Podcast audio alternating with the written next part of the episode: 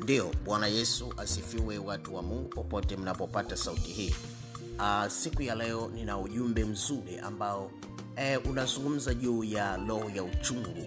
Eh, roho ya uchungu inapokuwa ndani ya mtu eh, chanzo chake ni dhambi. Eh, chanzo cha roho hii ya uchungu ni dhambi.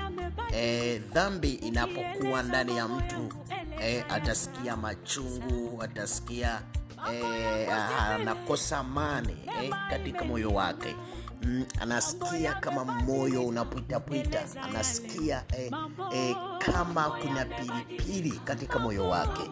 Kwa hiyo roho ya uchungu eh, ni, ni, ni chanzo chake ni dhambi azitendazo mtu ama maovu anayoyatenda mtu ama aliyofanyiwa hapo eh, mwanzo na babu zake mm, wazazi wake eh, shangazi zake e, wajomba zake. Kwa hiyo roho ya uchungu inamfanya mtu e, kumkosesha amani e, ndipo utakuta mtu e, anaishi katika hali ya, ya, ya, ya kuwa na maswali mengi, hali ya asila mm, hali ya wasiwasi e, anafanya kile hana amani nacho, biashara anayoifanya hana amani nayo hii yote mtu wa Mungu inasababishwa na uchungu eh, unaokuwa katika moyo wa mtu.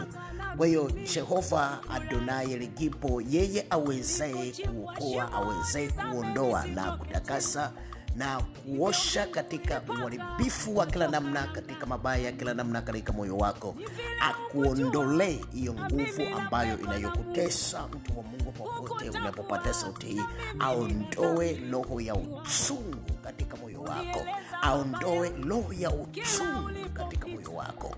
Kwa jina la Yesu Kristo mwana wa Mungu aliye hai. Nguvu ya uchungu ambayo imekuwa ikikuzinga, imekuharibia maisha yako, imekuharibia mipango yako, imekuharibia vision yako. Your vision has been distorted, has been eh, kwa jina la Yesu Kristo tunaharibu kila roho yoyote ambayo imekaa katika moyo wako, imeziba eh, imeziba njia, huwezi kwenda, huwezi kusonga mbele kwa sababu ya roho hii. Bwana Mungu aliye hai aweze kukuondolea hiyo nguvu mara moja, na wewe uweze kuwa salama katika jina la Yesu Kristo.